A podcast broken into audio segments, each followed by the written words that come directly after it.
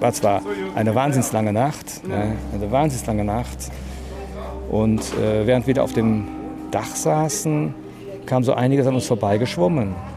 Äh, ein komplettes Haus, Gastanks, die zischten. Da dachte man, jeden Moment knallen die gegen das Haus und dann explodiert es. Ne? Da kamen äh, Wohnwagen angeschwommen, unter anderem auch Dachstühle. Und in einem Dachstuhl, den, den guckt man ja nach, man hat ja sonst nichts zu tun, ne? da sitzen Leute drin, mir bekannte Leute. In einem Dachstuhl? Ja. Man guckt sich dann an, fünf Meter Blickkontakt, äh, man kann ja nicht helfen, man kann ja den Dachstuhl nicht festhalten.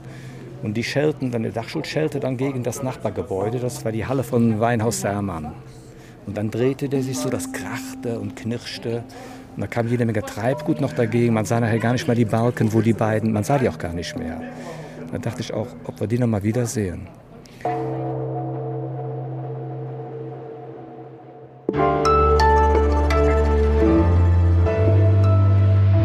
Sie hören was jetzt, den Nachrichtenpodcast von Zeit Online. Herzlich willkommen, ich bin Ole Pflüger. Und ich bin Pia Rauschenberger. Und weil wir uns mal wieder an einem Samstag melden, wissen Sie, es gibt heute keine Nachrichten, sondern wir gucken uns wieder ein Thema etwas genauer an. Natürlich müssen wir auch noch mal reden über die Hochwasserkatastrophe in Süd- und in Westdeutschland. Das ist ja die schlimmste Naturkatastrophe in Deutschland, mindestens seit der Sturmflut in Hamburg 1962. Bisher wissen wir, dass mehr als 170 Menschen gestorben sind. Viele hundert sind verletzt und insgesamt sind wohl etwa 40.000 Menschen betroffen, nach Schätzungen. Und jetzt ist in den letzten Tagen natürlich wahnsinnig viel gesprochen worden über Politik und über Verwaltung. Also wer wusste, wann was, hätte früher gewarnt werden können, von wem gibt es wie viel Hilfszahlungen und was bedeutet das jetzt für den Wahlkampf? Aber wir haben uns nochmal gefragt, wie geht es eigentlich den Menschen, die da vor einer Woche diese Katastrophe erlebt haben? Wie, was empfinden die momentan? Was haben die ver verloren? Wie gucken die in die Zukunft? Und um das herauszufinden, bist du ja nach Ahrweiler gefahren. Also du bist gerade eigentlich direkt vom Bahnhof hier ins Studio gekommen, noch mit ja, den genau. schlammigen Gummistiefeln in der Plastiktüte. Und du hast dich im Ahrtal umgeguckt. Das ist ja wirklich wie keine Region, kann man glaube ich sagen, betroffen ist von dieser Katastrophe, um genau das zu hören von den Menschen. Also wie geht es ihnen, was machen sie jetzt? Und einen von denen haben wir ja gerade schon gehört. Genau, das war Andreas Petz und der äh, hat mir da seine Nacht beschrieben, die er auf einem Kamin verbracht hat. Und er hat ja eben schon gesagt, dass er sich gefragt hat, ob wir die nochmal wiedersehen. Ja. ja, und am nächsten Tag ist er dann durch den Ort gelaufen. Und da komme ich bei mir nach Hause an, das ist eine Kirche. Und da kommt mir der Mann, den ich im Dachstuhl gesehen habe, der kommt mir entgegen. Und da fing ich an zu heulen. Ich froh, dass er überlebt hat. Ich kenne ihn auch persönlich. Und dann sage ich, wie geht's dir? Und er sagte, ja, ich habe es geschafft, aber meine Frau kann ich nicht mehr festhalten, die hat es nicht geschafft.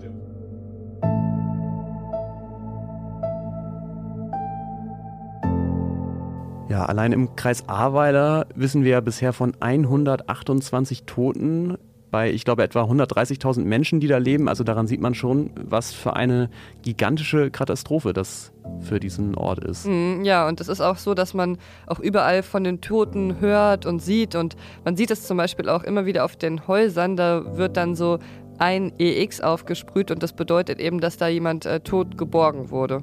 Ja, und es werden auch immer noch weit über 100 Menschen vermisst und inzwischen geht man eben davon aus, dass man diese Menschen nicht mehr äh, lebend finden wird.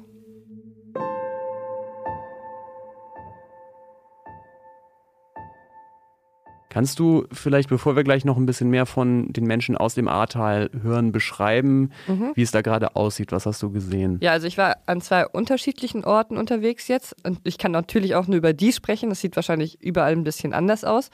Ich war in Ahrweiler und in Altenburg. Die sind so eine halbe Autostunde voneinander entfernt. Und ja, Ahrweiler ist schon ziemlich heftig betroffen. Teilweise fehlen da auch ganze Häuser. Überall liegen eben diese riesigen Müllberge rum.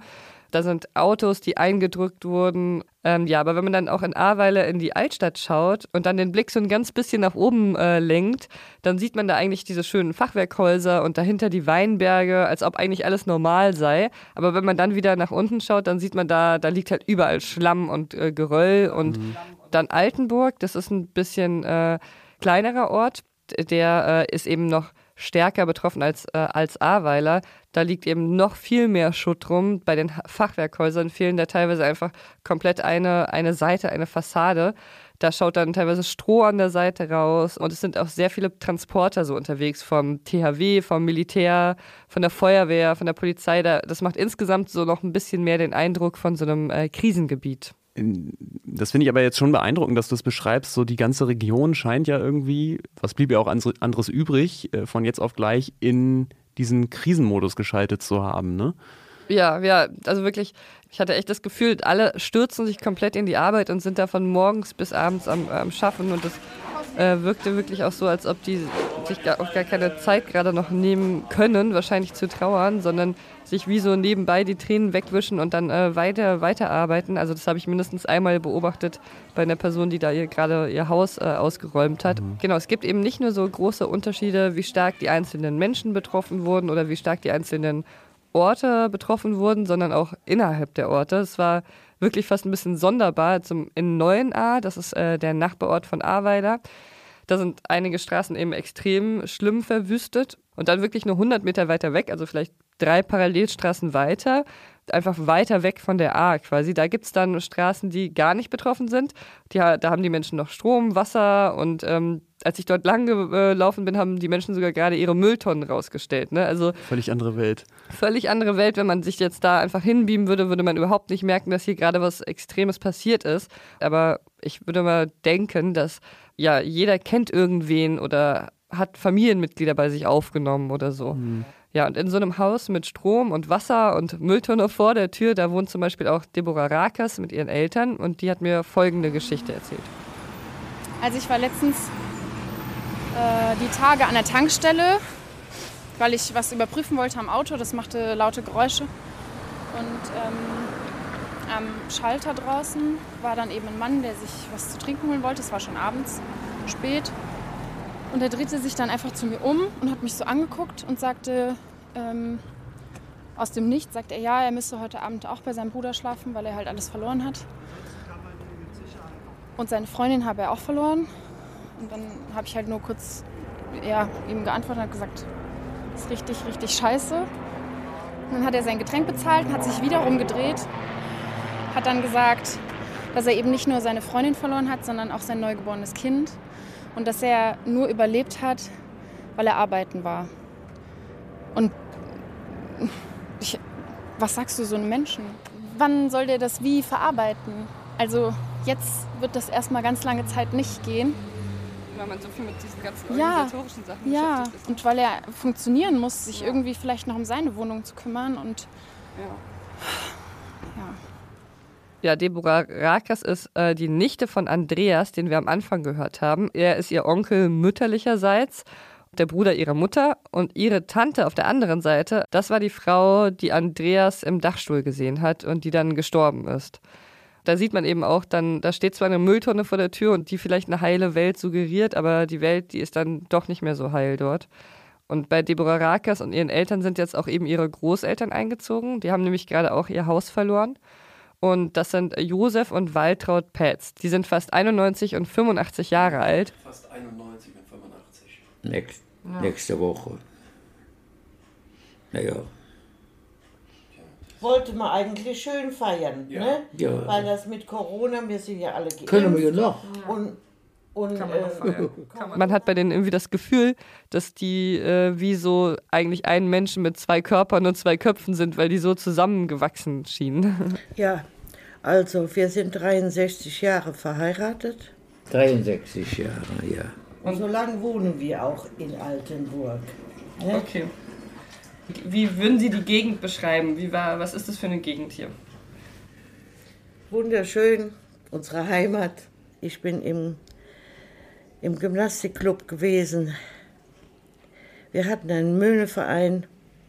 Wir hatten einen tollen Kegelclub.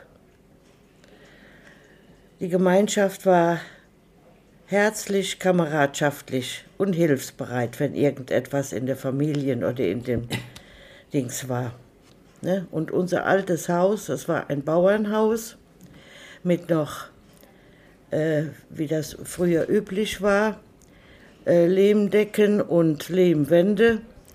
Wir haben das saniert mit den Möglichkeiten, die es gab. Vor vor 70, 60, 70 Jahren. Mein Mann ist 91, der hat schon früh angefangen im Haus und Hof ähm, alles ein bisschen, naja, auf Vordermann zu bringen, ein bisschen wohnlich, ein bisschen auch gemütlich zu machen. Wir wollten uns ja da wohnfühlen. Ja, wir hatten einen Garten, einen Wirtschaftsgarten und dann auch ein bisschen Ziergarten. Bis heute.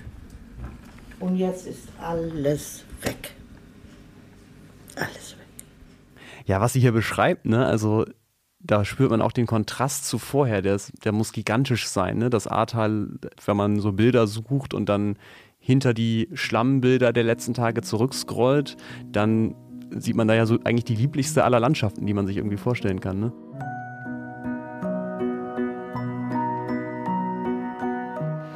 Ja, total. Da sind eigentlich so viele schöne Berge und dieser, dieser Fluss und man kann sich das einfach noch sehr gut vorstellen, dass es eine sehr schöne Landschaft war, um dort zu wandern oder Fahrrad zu fahren. Und, und ja, mir wurde auch schon mal der Ahrsteig empfohlen als äh, sehr, sehr schöne Wanderung in der Umgebung von Köln und das wollte ich eigentlich immer mal machen. Da gibt es eben diese schönen grünen Berge, dann diese Schieferfelsen, dazwischen der Fluss, die Weinberge, die alten Fachwerkhäuser. Also alles in allem eigentlich schon äh, sehr idyllischer Ort.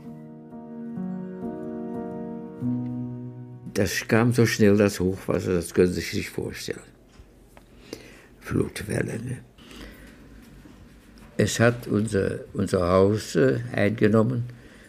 Zwei Stockwerke Parterre und erste Etage standen vollständig unter Wasser. Es war der 14.07.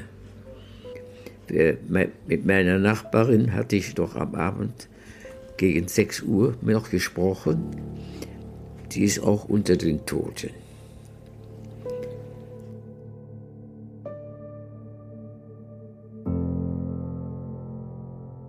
Ich war dann später auch bei dem Haus der beiden in Altenburg und dann habe ich es mir angeschaut. Und das Fachwerkhaus der beiden, das sieht von außen noch ziemlich normal aus. Also man würde jetzt nicht unbedingt bemerken, dass da was passiert ist, wenn man nicht den Schlamm und den Schutt davor äh, liegen sehen würde. Aber wenn man dann reinguckt, da ist eben auch schon alles leergeräumt. Äh, die Decke ist außerdem aufgeweicht und es kommt Stroh raus. Und äh, die Tapete wurde gerade auch von Deborah und anderen HelferInnen heruntergekratzt, als ich da war. Ja, und ob man das Haus überhaupt je wieder bewohnen kann, das ist auch gerade noch ziemlich unklar. Gestern waren wir zuerst mal in, äh, in unserem Haus und ich habe unser, unser Ort nicht mehr wiedererkannt. Also Berge von Schutt, alles ist, alles ist, der Ort ist weg. Und dann wurde mit der Flut eben auch so ein Stück Identität weggespült. Also Waltraud Petz, die erzählt zum Beispiel, dass sie eigentlich immer ziemlich gerne genäht hat und die hatte so ein eigenes Nähzimmer und ihr ganzes Nähequipment ist eben jetzt auch im Schlamm verloren gegangen. Ich hatte eine, eine sehr gute Nähmaschine. Ich hatte eine Overlockmaschine. Ich habe selbst zugeschnitten. Mir selber auch Kleider genäht. Ja, jetzt brauchst ich habe jetzt nichts mehr. Nee. Naja. Ich habe das sehr, sehr gerne gemacht. Das war so ein bisschen mein, mein Ruhepol. Auch die Reparaturen an der Wäsche für die Kinder, für die Enkelkinder, für meine Schwiegertöchter. Wenn irgendwas gab, Oma, kannst du? Meinst du, bekämpfst das nochmal hin? Die beiden, die wohnen ja schon sehr lange in dieser Gegend. Also Josef Petz ist da aufgewachsen, seine Frau ist dann später dazugezogen. Aber es gibt ja auch Menschen, die noch gar nicht über Jahrzehnte im Ahrtal wohnen und für die es trotzdem zu Hause ist, ja. So eine ist zum Beispiel Myrna. Entschuldigung, bist du Myrna? Ja, ich bin Myrna. Hallo, ich bin Pia. Entschuldigung, dass ich dich unterbreche. Ich erzähle meinen Freunden, was ist mit mir passiert, deswegen. Oh Mann, deine Freundin, die woanders wohnen? In Libanon. Ah, okay. Oh Mann, das kann man gar nicht glauben wahrscheinlich, wenn man von... Man denkt so das sichere Deutschland und dann sowas. Ja, ja. Myrna Mado ist 48 Jahre alt, die sieht aber wirklich sehr viel jünger aus und äh, deshalb haben wir uns irgendwie auch gleich geduzt, weil sie eher so wirkt wie Mitte 30. Die ist sehr zierlich, aber macht einen ziemlich energischen Eindruck. Sie kommt aus Syrien, aus Aleppo und die ist vor sieben Jahren mit ihrer Familie in Leuna angekommen. Mein Schlafzimmer. Hier war mein Schlafzimmer. Mhm. Und das auch die Badezimmer. Unten ich bin auch Kosmetikerin von mhm. Beruf und ich hatte auch Homestudio. Okay. Unten war mein Studio und zwei Schlafzimmer für die Kinder. Okay, okay. Das ist alles weg. Und ihr wart, wart ihr alle zu Hause an dem? Ja, ja, ja, das war so knapp. Wir haben uns rechtzeitig so geredet eigentlich. Das war so knapp. Wir, wir sind so einfach rausgeschwommen von hier. Ihr seid geschwommen schon? Ja, ja. Und ja, die Kinder waren unten und die habt ihr noch schnell geholt? Oder? Ja, ja, die, meine Kinder sind eigentlich groß. Ich habe okay. 19-Jähriger und meine ah, okay, Tochter wow. ist so 16 und die hatten so Angst. Echt, das war so, ja, ich glaube nicht. Und äh, ihr habt das dann schon so gemerkt, wenn das Wasser hier reinkam oder wie, wie war das dann? Das ist von Keller. Okay. Die alle Fenster sind auf einmal zerbrochen okay. und die Türe auch sind zerbrochen und das Wasser kam so eine große Welle und wir sind hier die Treppe hoch, aber das Wasser kommt hinter uns so schnell. Okay. Von hier rauf, aber das Wasser auch bis zum hier. Ja. Das Wasser war auch bis zum hier. Okay. Und, und ich, ich wow. habe so einfach geguckt und das war genau so der A fließt ah. von dieser Seite. Ja. Wir, wir könnten überhaupt nicht von dieser Seite und wir sind über die Zaun einfach Drüber weiter, weiter, weiter. Ja. Bis wir geschwommen dann. Ja. Also Myrna Mado hat dann vor sieben Jahren ihren Kosmetiksalon aufgemacht. Der lief auch sehr gut. Die hat erzählt, dass sie sogar Kundinnen hatte, die extra aus Bonn zu ihr gefahren sind. Also die hat sich auf jeden Fall ein Zuhause aufgebaut und jetzt ist ihr Zuhause eben eine überschwemmte, leergeräumte Wohnung, wo es aussieht, als ob da seit Jahren niemand mehr mhm. gewohnt hätte. Und äh, seit einer Woche ist sie eben mit ihrer Familie zu ihrem Bruder gezogen. Der wohnt in Hepping, das ist nicht so weit entfernt. Aber ja, Myrna hat ja schon einiges mitgemacht. Ich meine, sie den Krieg in Aleppo, dann die, ja. die Flucht nach Deutschland und jetzt, jetzt eben noch diese, diese Flutkatastrophe. Ja, ehrlich zu sagen, was ich jetzt mit diesem Hauchwasser erlebt habe, war schlimmer als Krieg. Ja? Ja. Zehn Minuten waren so schlimm. Ich hatte so Angst. Ich habe so Angst nie gehabt. Ich hatte Angst auch in Aleppo. Aber das war anders. Das war richtig so knapp. Weil es so unmittelbar so einen körperlich bedroht hat, oder? Genau, genau, mhm. genau. Weil ich habe es gemerkt, die Kinder, die sind nicht Kinder. Ich habe gesagt, ich habe so 19-Jährige und meine Tochter ist 16, aber die haben so Angst gehabt. Wir haben alle so gezittert und geschwommen und wir haben versucht, immer die Arme zusammenhalten. Das, ist, das war so schlimm. Diese, diese Erfahrung ist richtig schlimm. So. Ist nicht einfach. Myrna Malo hatte damals in Syrien auch schon als Kosmetikerin gearbeitet. Die hatte da zwei Salons in Aleppo und die musste sie damals natürlich zurücklassen, als sie 2012 geflohen ist. Und sie hat sich natürlich dann diesen neuen Salon und eine neue Kundschaft aufgebaut. Aber ja, jetzt muss sie im Prinzip auch wieder von vorne anfangen eigentlich. Und ich habe viele Sachen auch dort gelassen. Und jetzt, ich habe alles, alles verloren. Nochmal. Nochmal. Ja. Aber es geht. Wir schaffen es.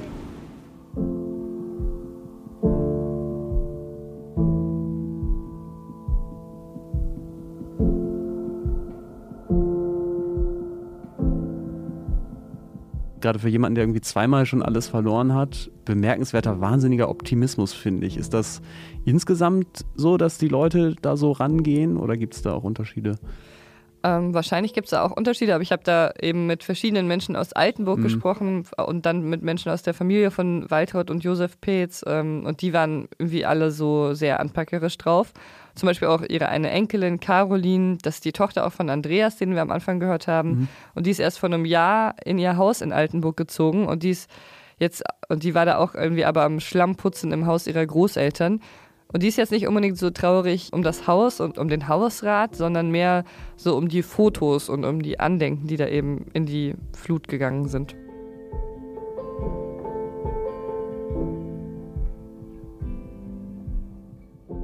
Ja, die Erinnerungen, ne? So, ey, Fotos. Ganz schlimm. Ich habe an mein Hochzeitsalbum gar nicht mehr gedacht, ne?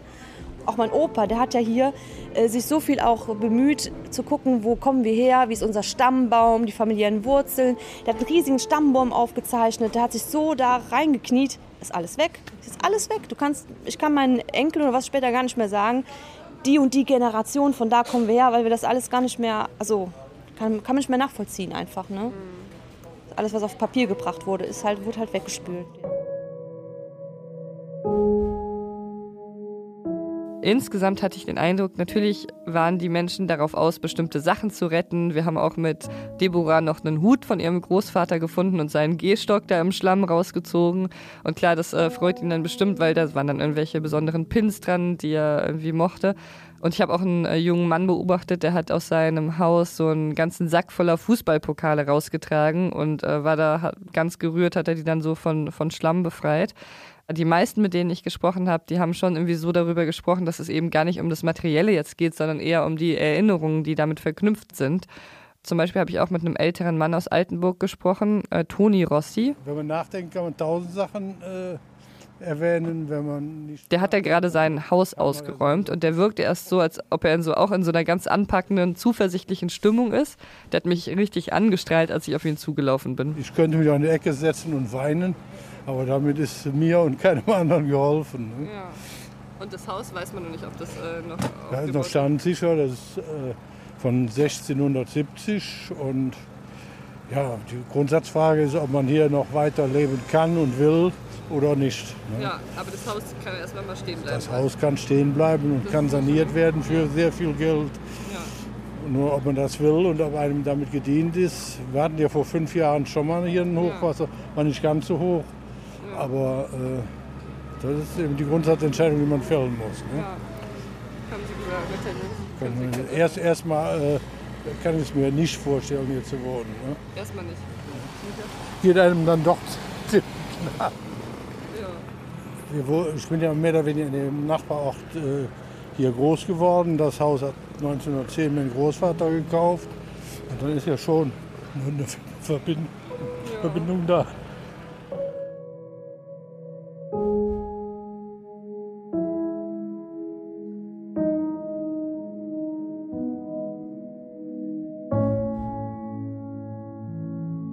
Ich frage mich ja, ähm, besonders bei der Kosmetikerin, da haben wir ja gerade schon drüber gesprochen, aber eigentlich bei allen, ähm, wie gucken die denn jetzt in die Zukunft? Also sofern da überhaupt Zeit für ist, gerade jetzt in dieser Situation. Ne? Aber äh, wir haben jetzt auch schon viel in den letzten Tagen gehört, solche Katastrophen werden wiederkommen und werden häufiger und werden wahrscheinlich auch heftiger werden. Das heißt, wahrscheinlich stehen die Menschen jetzt im Ahrtal ja schon so ein bisschen vor der Situation, vor der Menschen in vielen anderen Teilen der Welt, wo durch die Klimakrise Extremwetterlagen häufiger werden.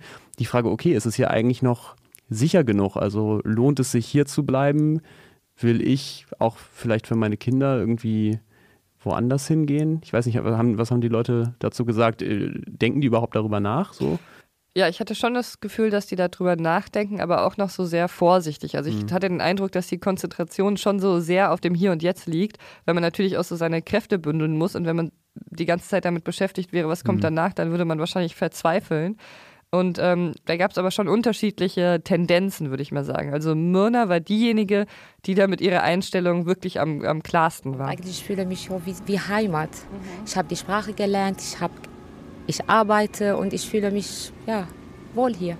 Und jetzt, ich habe viele Angebote, nach Bonn zu ziehen oder keine Ahnung, äh, Wohnung oder so, aber ich möchte nicht.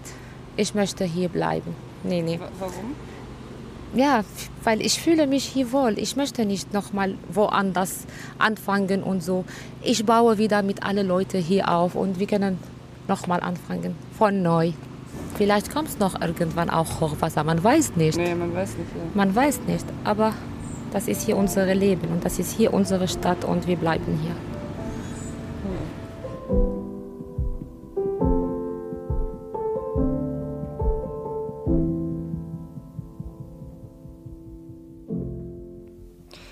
Andere waren sich dann da eben nicht so sicher. Zum Beispiel Toni Rossi zweifelt eben noch daran. Waltraud und Josef Petz, die würden wahrscheinlich sehr gerne in ihr Haus zurückkehren. Die haben auch so einen sehr schönen Garten, aber die wissen eben noch nicht, ob sie das wieder beziehen können oder ob das vielleicht einsturzgefährdet ist oder ob das sich lohnt, da noch Geld zu investieren.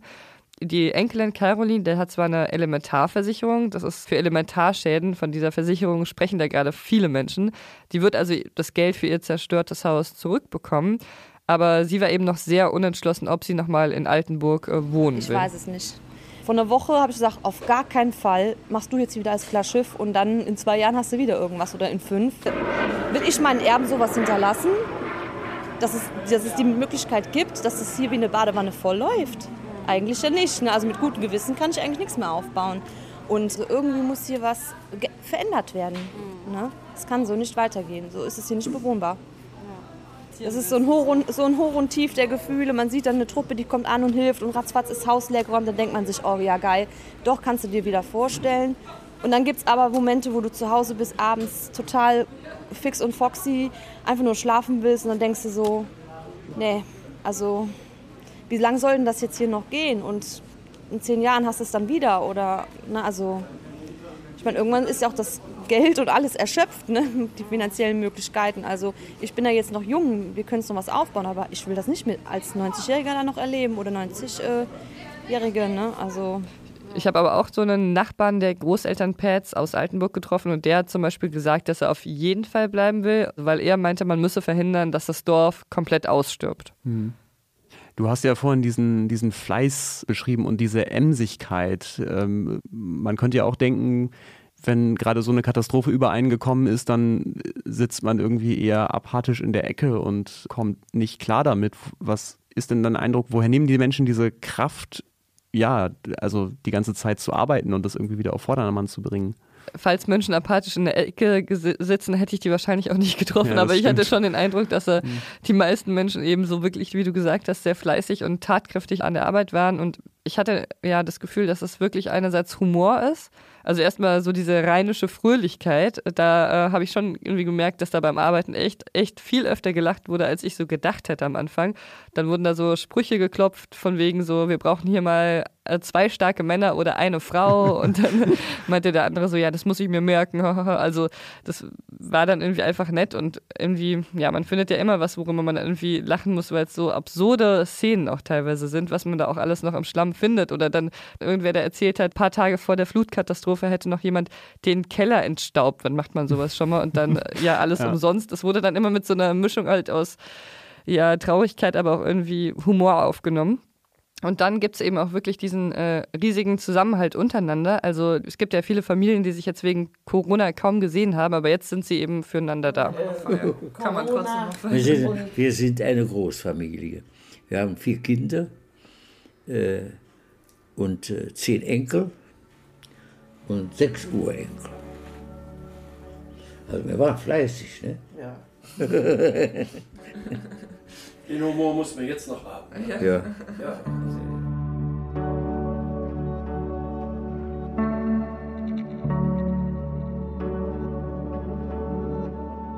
Aber eine Sache, die wirklich jede Person, mit der ich gesprochen habe, sofort angesprochen hat, quasi als erstes, waren die Hilfstrupps, die da jetzt in die Region gekommen sind und die da eben geholfen haben, die Häuser auszuräumen und rumgelaufen sind und dann einfach immer gefragt haben, brauchen Sie hier Hilfe? Und dann musste man nur Ja sagen und dann haben die dir irgendwie geholfen, den Schlamm aus dem Keller zu schippen. Diese Solidarität von außen, die haben wirklich alle extrem genossen und gewertschätzt. Und teilweise haben die Menschen da in den Staub auf die Windschutzscheibe der kaputten Autos dann so Danke geschrieben.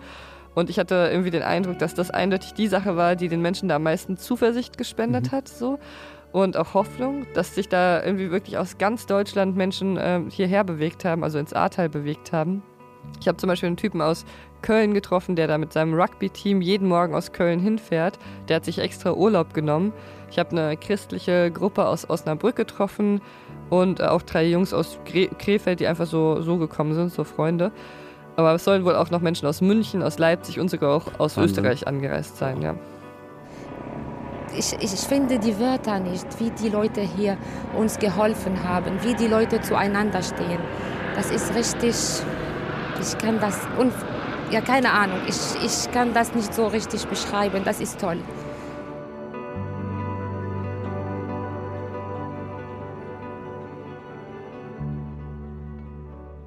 Ja, danke dir, Pia, für deine Eindrücke aus äh, dem Ahrtal, aus Altenburg und aus Ahrweiler. Vielleicht sollten wir noch dazu sagen, dass wir jetzt nicht das einfach uns einmal angehört haben, die Geschichten dieser Menschen, sondern wir wollen tatsächlich für den Podcast diese Menschen weiter begleiten und diesen Orten auch so ein bisschen dabei zugucken, wie sie wieder auf die Beine kommen werden, ne? Ja, genau, weil dass sie wieder auf die Beine kommen werden, irgendwie, daran habe ich jetzt nach dem Besuch eigentlich keinen Zweifel mehr. Und ich wollte nochmal jetzt an dieser Stelle äh, ein großes Dankeschön an die Familie äh, Grünewald sagen, die mir nämlich sehr geholfen hat, mich beherbergt hat und mir auch sehr viele Tipps in der, für die Region gegeben hat.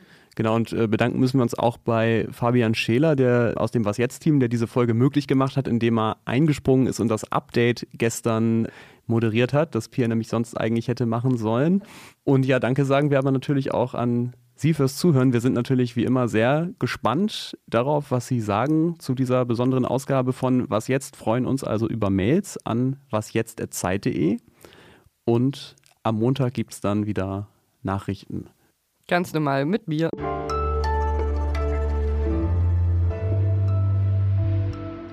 Ja, Pia. Gleich wieder ins Studio zurück. Genau. Unglaublich.